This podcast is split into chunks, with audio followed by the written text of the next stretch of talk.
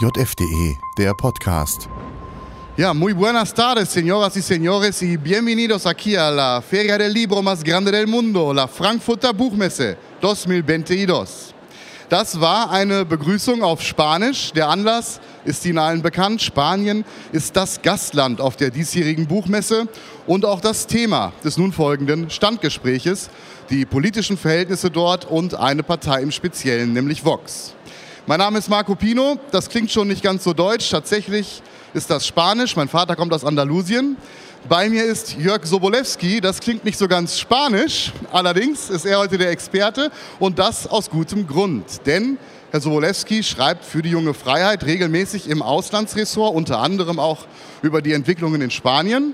Er hat in Chile studiert, spricht Spanisch fließend, ist zudem auch im EU-Parlament tätig und hat dort auch beste Kontakte zu der Partei, über die wir uns heute unterhalten. Hallo, Herr Sobolewski, freut mich, dass Sie da sind.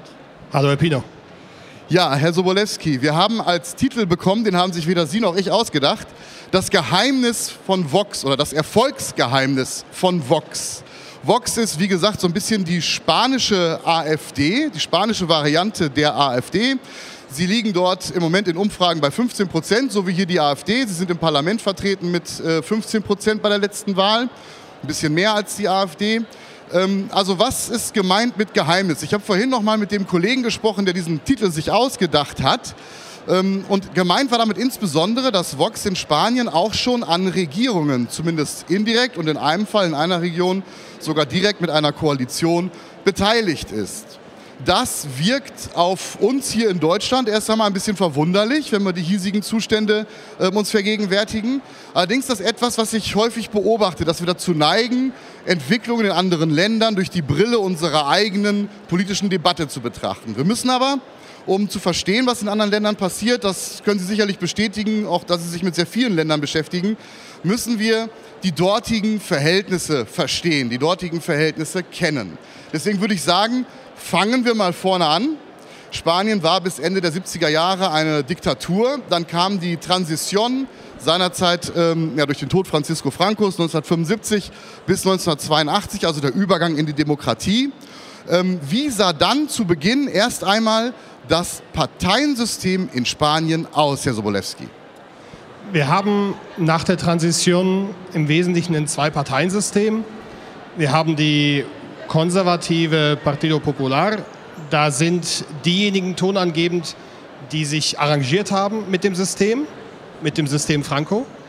Äh, da sind auch zu einem geringeren Grade die eher liberalen Parteigänger von Franco noch dabei. Und wir haben auf der anderen Seite die vorher verbotene Partido Socialista, äh, die spanische Arbeiterpartei, die vorher verboten war, dann zugelassen worden ist. Und diese zwei Parteien machen im Wesentlichen nach der Transition die Parteienlandschaft unter sich aus. Es gibt Splittergruppen links, Splittergruppen rechts, die fallen aber nicht groß ins Gewicht. Äh, und diese Parteien pflegen auch einen relativ humanen Umgang miteinander, kann man so sagen. Allerdings, ähm, da hat man schon einen Unterschied, zum Beispiel zu Deutschland. Es fehlte da sozusagen eine FDP, ähnlich wie in, den USA, Republikaner, Demokraten. Dort waren es also Partido Popular und PSOE. Dann gab es die ersten großen Veränderungen, so war es jahrzehntelang dann gab es die ersten großen Veränderungen durch die Finanzkrise 2008. Die politischen Veränderungen machten sich dann einige Jahre später bemerkbar, in Form zweier neuer Parteien. Genau, wir haben dann die Ciudadanos, äh, die einige bezeichnen sie national-liberale äh, Partei, aber aus meiner Sicht kann man das national eigentlich streichen. Das ist eine liberale Partei, die hat damals auch Werbung gemacht mit ähm, einem dezidiert anti- ähm. Die haben gesagt, mein äh, Vaterland ist Spanien, äh, aber meine Zukunft ist Europa. Ähm, haben versucht, den Regulalismus so ein bisschen einzubinden. Eine sehr progressive Partei äh, vom Selbstverständnis her, gesellschaftlich etwas konservativer als die PSOE. Äh, die haben anfangs auch ganz gute Erfolge gefeiert und später dann die Podemos, die, das kann man so sagen, die PSOE dann links überholt haben und mit klassisch linken Themen, später dann auch mit klassischen Regenbogenthemen äh, ja, Politik gemacht haben. Nicht zu vergessen auch klassisch grüne Themen, also so ein bisschen ökosozialistisch, wenn man so will, so eine Art spanische Mischung aus Linkspartei und Grünen. Bei Ciudadanos würden Sie mir zustimmen, so eine Art spanische FDP, aber auch mit einem Hauch freie Wähler, also weil Sie gerade diese Graswurzelbewegung darstellten. Und das war 2014, auch 2015 durch die Wahlen dort. Dann kam es wieder zu einem Entstehen einer neuen politischen Kraft, nämlich Vox. Das war dann 2018 der Fall, wieder in Verbindung mit einer Krise. Ja, die Vox äh, hatte eine kleine Vorgeschichte tatsächlich auch. Ähm, die wurde gegründet als dezidiert anti- äh, Unabhängigkeitspartei, Unabhängigkeit in dem Sinne bezogen auf die Separatisten. Ähm, und diese Partei bestand aus enttäuschten Anhängern der, der PP und war anfangs ganz, ganz schwach. Also das war eine, eine Splitterpartei mit wenigen einstelligen Prozentzahlen, wenn überhaupt. Äh, und erst Migrationskrise plus Nachwirkungen der, ähm, der Separatistenkrise in Spanien, wir erinnern uns, Puigdemont und so weiter und so fort. Erst das hat dieser Partei den Auftrieb verschafft, um dann auch in mehr Parlamente gespült zu werden. Der Anfang war, glaube ich, in Andalusien und heute sitzen sie in, in allen Länderparlamenten. Richtig, 2018 in Andalusien. Übrigens, damals, ähm, das war das Jahr, in dem die Asylkrise, nachdem sie 2015 vor allem Balkanroute, 2017 zentrale Mittelmeerroute, 2018 ähm, vielleicht erinnert sich der ein oder andere noch, da stiegen die Migrantenzahlen seinerzeit auf der westlichen Route, also jene, die vor allem über Marokko über die Straße von Gibraltar nach Südspanien kommt. Ähm, wenn Sie es ausführlich ähm, betrachten möchten, wir haben damals zu all diesen Routen und eben auch 2018 zu Spanien eine große Dokumentation gemacht. Die finden Sie in unserem YouTube-Kanal. Ja, und ähm, da kamen seinerzeit 60.000 Migranten insgesamt in Spanien an. Das war sozusagen der Höhepunkt dort. Wenn wir das mit deutschen Zahlen vergleichen, eigentlich relativ wenig. Aber am Ende des Jahres waren dann Regionalwahlen in Andalusien und es hat dort eine neue Partei in die Parlamente gespült, gerade auch dieses Thema. Ähm, das zeigt schon, da sind die Verhältnisse, die, die, das politische Klima ist da ein bisschen anders, nicht wahr? Ja, das politische Klima in Spanien ist anders. Das politische Klima in Spanien ist auf der einen Seite offener, auf der anderen Seite geht es aber auch mit einer wesentlich härteren Schlagzahl zu. Äh, sie spielen auf das Migrantenthema an.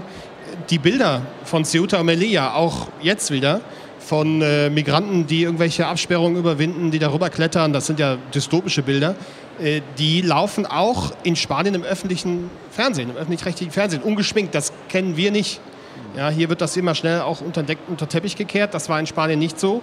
Und hinzu kam auch der Fall von den Kanaren, wo dann sich im Verborgenen, ich habe damals einen Hintergrundartikel darüber geschrieben, sich im Verborgenen nochmal so eine Bootsflüchtlingskrise quasi abspielte. Äh, das ist auch bei den Leuten hängen geblieben, dass ein, eines der beliebtesten Urlaubsländer oder Urlaubsregionen Spaniens auf einmal zu einer No-Go-Area wurde. Und für ein Land, was immer noch einen ganz großen Teil seines Einkommens auch aus dem Tourismus zieht, ist das eine existenzielle Bedrohung. Das ist bei den Leuten im Kopf geblieben. Und so ist also, das muss man jetzt mal ähm, ein bisschen übertragen wieder auf Deutschland, wenn wir uns das vorstellen, sind innerhalb weniger Jahre drei Parteien entstanden in einem System, das eigentlich mal ein Zwei-Parteien-System war. Also wirklich umwälzende Veränderungen. Ähm, Wer ist denn bei Vox insbesondere so, wer sind da die handelnden Personen? Ähm, wie treten die auf und was sind da so die, gerade die Führungspersonen, wo stehen die politisch? Wir haben natürlich ganz oben Santiago Abascal. Santiago Abascal gibt die Richtung vor. Wenn Santiago Abascal den Daumen hebt, dann ist freie Bahn und wenn Santiago Abascal den Daumen senkt, dann passiert da auch nichts. Also ist eine ganz klare Führungsstruktur. Das heißt, da gibt es auch nicht diese Führungsstreitigkeiten, Nein. wie wir sie in manchen anderen Parteien haben. Die gab es anfangs übrigens. Äh, die, mir hat mal ein ganz guter Freund gesagt, der auch bei der Vox also mitarbeitet, der hat mir gesagt, wir hatten den Vorteil, dass anders als zum Beispiel bei der AfD, unsere Gründungsfiguren nicht in Parlamente gewählt worden sind.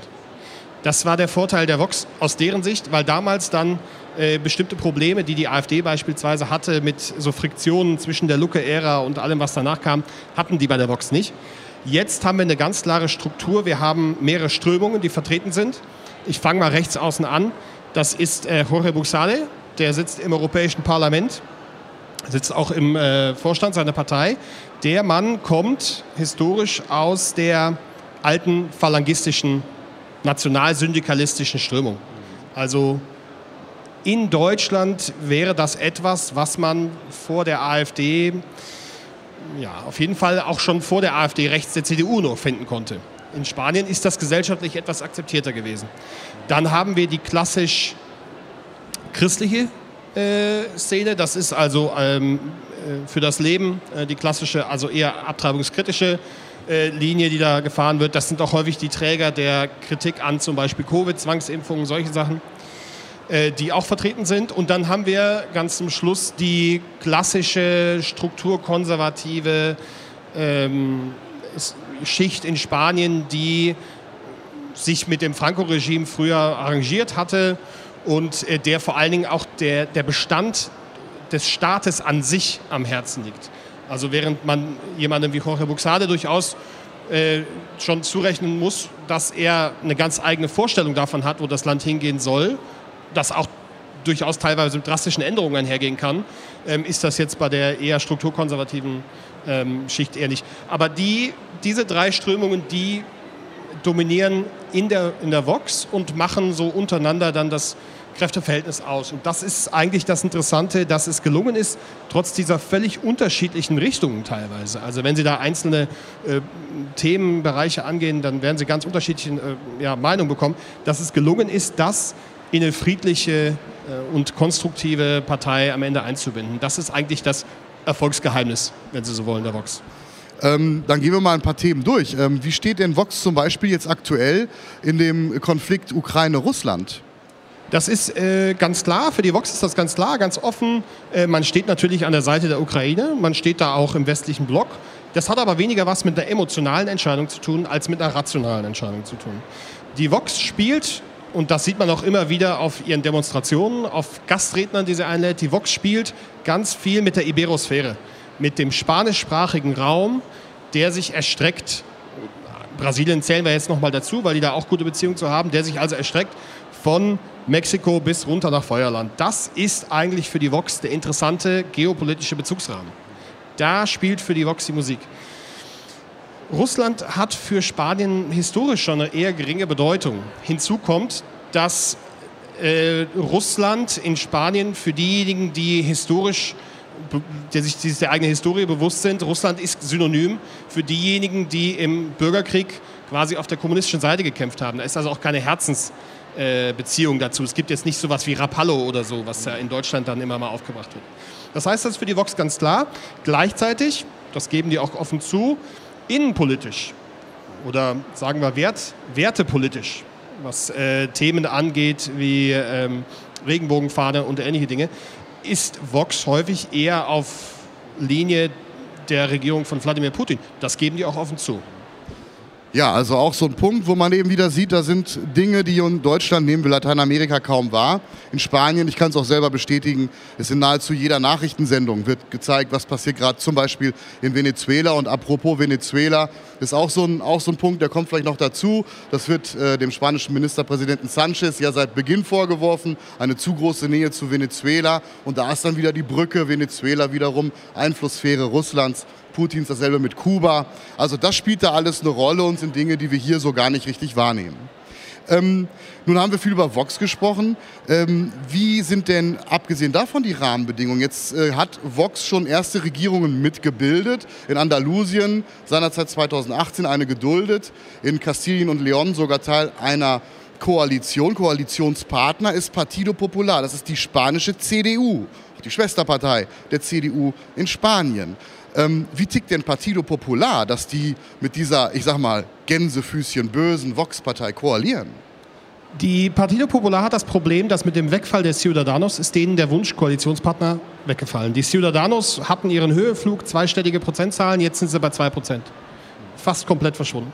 Das heißt, die Partido Popular hat nicht viel Auswahl. Wenn sie regieren will und wenn sie keine große Koalition machen will mit der PSOE, dann muss sie mit der Vox zusammenarbeiten oder sich wenigstens tolerieren lassen, wie in Madrid.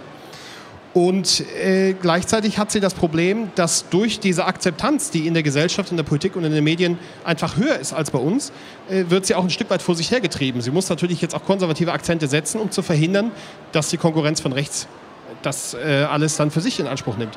Das heißt, die Partido Popular hat also ideologisch einen Drall zugelegt, würde ich sagen, hat ihre konservativen Wurzeln versucht, ein bisschen äh, mehr nach oben zu ziehen, ist auch stärker auf die katholische Kirche zugegangen, denn die steht zu Vox ein bisschen, ein bisschen auf Abstand, nicht, jetzt auch nicht so ablehnt, wie das jetzt vielleicht die katholische Kirche in Deutschland gegenüber der AfD ist, aber doch etwas auf Abstand.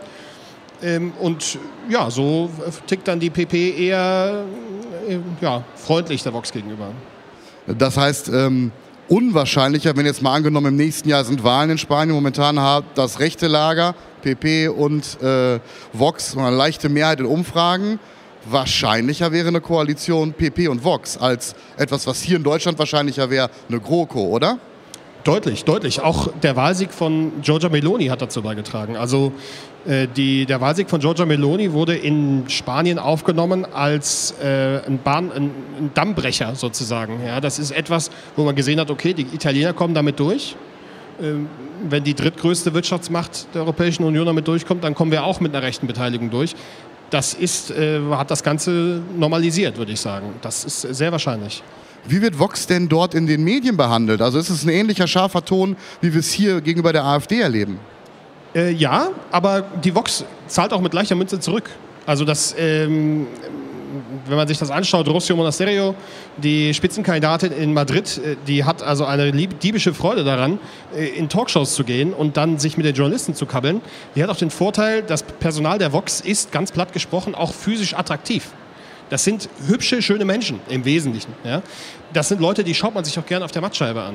Und wenn dann so jemandem wie der, ähm, wie der Rossio Monasterio, wenn der dann über den Mund gefahren wird, wie das hier ja zum Beispiel äh, in den öffentlichen rechtlichen Medien häufiger mal passiert mit unliebsamen Menschen, dann ist das unterbewusst bei den Menschen, kommt das nicht gut an. Die haben eine sehr, sehr kluge Personalauswahl in dem Sinne auch. Ähm, auf der anderen Seite, wie gesagt, sieht man aber auch immer wieder bei verschiedenen Themen, dass einfach auch die herrschenden Bedingungen anders sind. Aktuelles Beispiel, ein Artikel in der FAZ. Da ging es um das Ley Trans, ja, ein Thema, das uns auch hier auf der Buchmesse intensiv beschäftigt. Auch in Spanien gibt es das, ein Gesetz, das unter anderem dazu führen soll, dass schon Jugendliche ihren Geschlechtseintrag ändern können. Allerdings, dieser, dieser Gesetzentwurf ist eine Herzensangelegenheit von Podemos, also der man muss das jetzt ein bisschen übersetzen, der spanischen Links-Grün-Partei. Die regiert zusammen mit der spanischen SPD. Es gibt aber auch großen Widerstand von Seiten PP und sogar von PSOE, nicht wahr? Ja, also wenn man dieses ausgelutschte Wort verwenden will, könnte man sagen, da ist eine gewisse Querfront. Äh, denn wer sich dagegen ausgesprochen hat, ist neben den konservativen Parteien, der Vox PP, auch äh, die klassischen Feministen, Feministinnen der, der PSOE. Und das hängt damit zusammen, dass Frauen bis zum Ende der Diktatur das Wahlrecht nicht gegeben worden ist. Frauen durften nicht wählen. Äh, und die alten Feministinnen befürchten jetzt, dass so über diesen Umweg quasi alte Frauenrechte ausgehöhlt werden sollen und haben eine eigene Kampagne gestartet unter dem Titel gegen die Auslöschung der Frauen. Und diese unwahrscheinlichen Partner haben sich dann in diesem einen Punkt gefunden, muss man fairerweise allerdings auch sagen. Da ging es bisher nur darum, dass die Frist zum Inkrafttreten dieses Gesetzes, beziehungsweise die Frist bis zur endgültigen Abstimmung über dieses Gesetz, dass die verlängert worden ist. Darum geht es bisher nur. Ich glaube nicht, dass wir auf absehbare Zeit sehen werden, dass sich Vertreter der PSOE und der Vox zusammensetzen. Das, ist, äh, das, das, das gibt es nicht. Aber, aber ja, äh, themenbezogen kommen da ganz seltsame Mehrheiten zustande. Weil eben diese, diese ja, diese Mauern, die man teilweise hier eben vor allem zu einer AfD gebaut hat, so nicht wirken oder nicht, einfach nicht vorhanden sind. Ja, warum nicht? Was ist, muss man ja, die Frage vielleicht umdrehen, was ist das Geheimnis hier der herrschenden Parteien, dass sie es geschafft haben, eine so einigermaßen erfolgreiche Partei so lange zu isolieren? Einfache Frage, abschließend an Sie, Herr Sobolewski. Gibt es in Spanien einen Verfassungsschutz? Ja, den gibt es nicht. Sowas wie den Verfassungsschutz, wenn ich das den Leuten erzähle, im europäischen Ausland, übrigens auch im außereuropäischen Ausland, schauen die mich meistens total verwirrt an. Das gibt es nicht. Ähm, was es aber auch bei der Vox gibt, was es bei der AfD nicht so gibt, es gibt einen unglaublich professionellen Auftritt. Wenn Sie sich anschauen, die Abonnentenzahlen von Santiago Abascal, von Rossio Monasterio und so weiter und so fort, Buxade, das sind Abonnentenzahlen, Zugriffszahlen, die erreicht bei der AfD mit Glück Weidel. Und nur Weidel. Das ist ein Auftritt, wenn die zu einer Demonstration aufrufen, wenn die ihre Veranstaltung machen, dann haben sie da äh, Zehntausende Leute, die da auftauchen, dann wird im Vorfeld einheitlich Fahnen ausgeteilt und zwar nur spanische Fahnen oder die Parteifahne, nicht irgendwie, dass da jetzt dann noch, weiß ich nicht, Israel-Fahne, Amerika-Fahne oder sonst was kommen würde. Das ist unglaublich professionell bis ins Detail durchgetimt. Und das hat die AfD nicht. Das hat aber auch, glaube ich, sonst keine andere Partei in, in Europa, vielleicht so ein bisschen der Flams Belang. Aber was die Professionalität des Auftritts angeht, das hat nur Vox. Und das ist aus meiner Sicht vermutlich das äh, ja, das Erfolgsgeheimnis der Vox. Ja. Dann haben wir also am Ende eine Mischung aus vielen Faktoren und doch noch ein Erfolgsgeheimnis gefunden. Vielen Dank dafür, Herr Sobolewski. Ja, abschließend, im kommenden Jahr wird in Spanien gewählt. Ähm, Ende des Jahres finden dort dann die nationalen Wahlen statt. Und ich bin mir sicher, dass wir auch bei JFTV dann nochmal intensiver auf das Land schauen werden. Vielen Dank für Ihre Aufmerksamkeit hier in der Halle und vielen Dank für Ihre Aufmerksamkeit zu Hause an dem Bildschirm. Auf Wiedersehen. Tschüss. JFDE, der Podcast. Ein Angebot der jungen Freiheit. www.jungefreiheit.de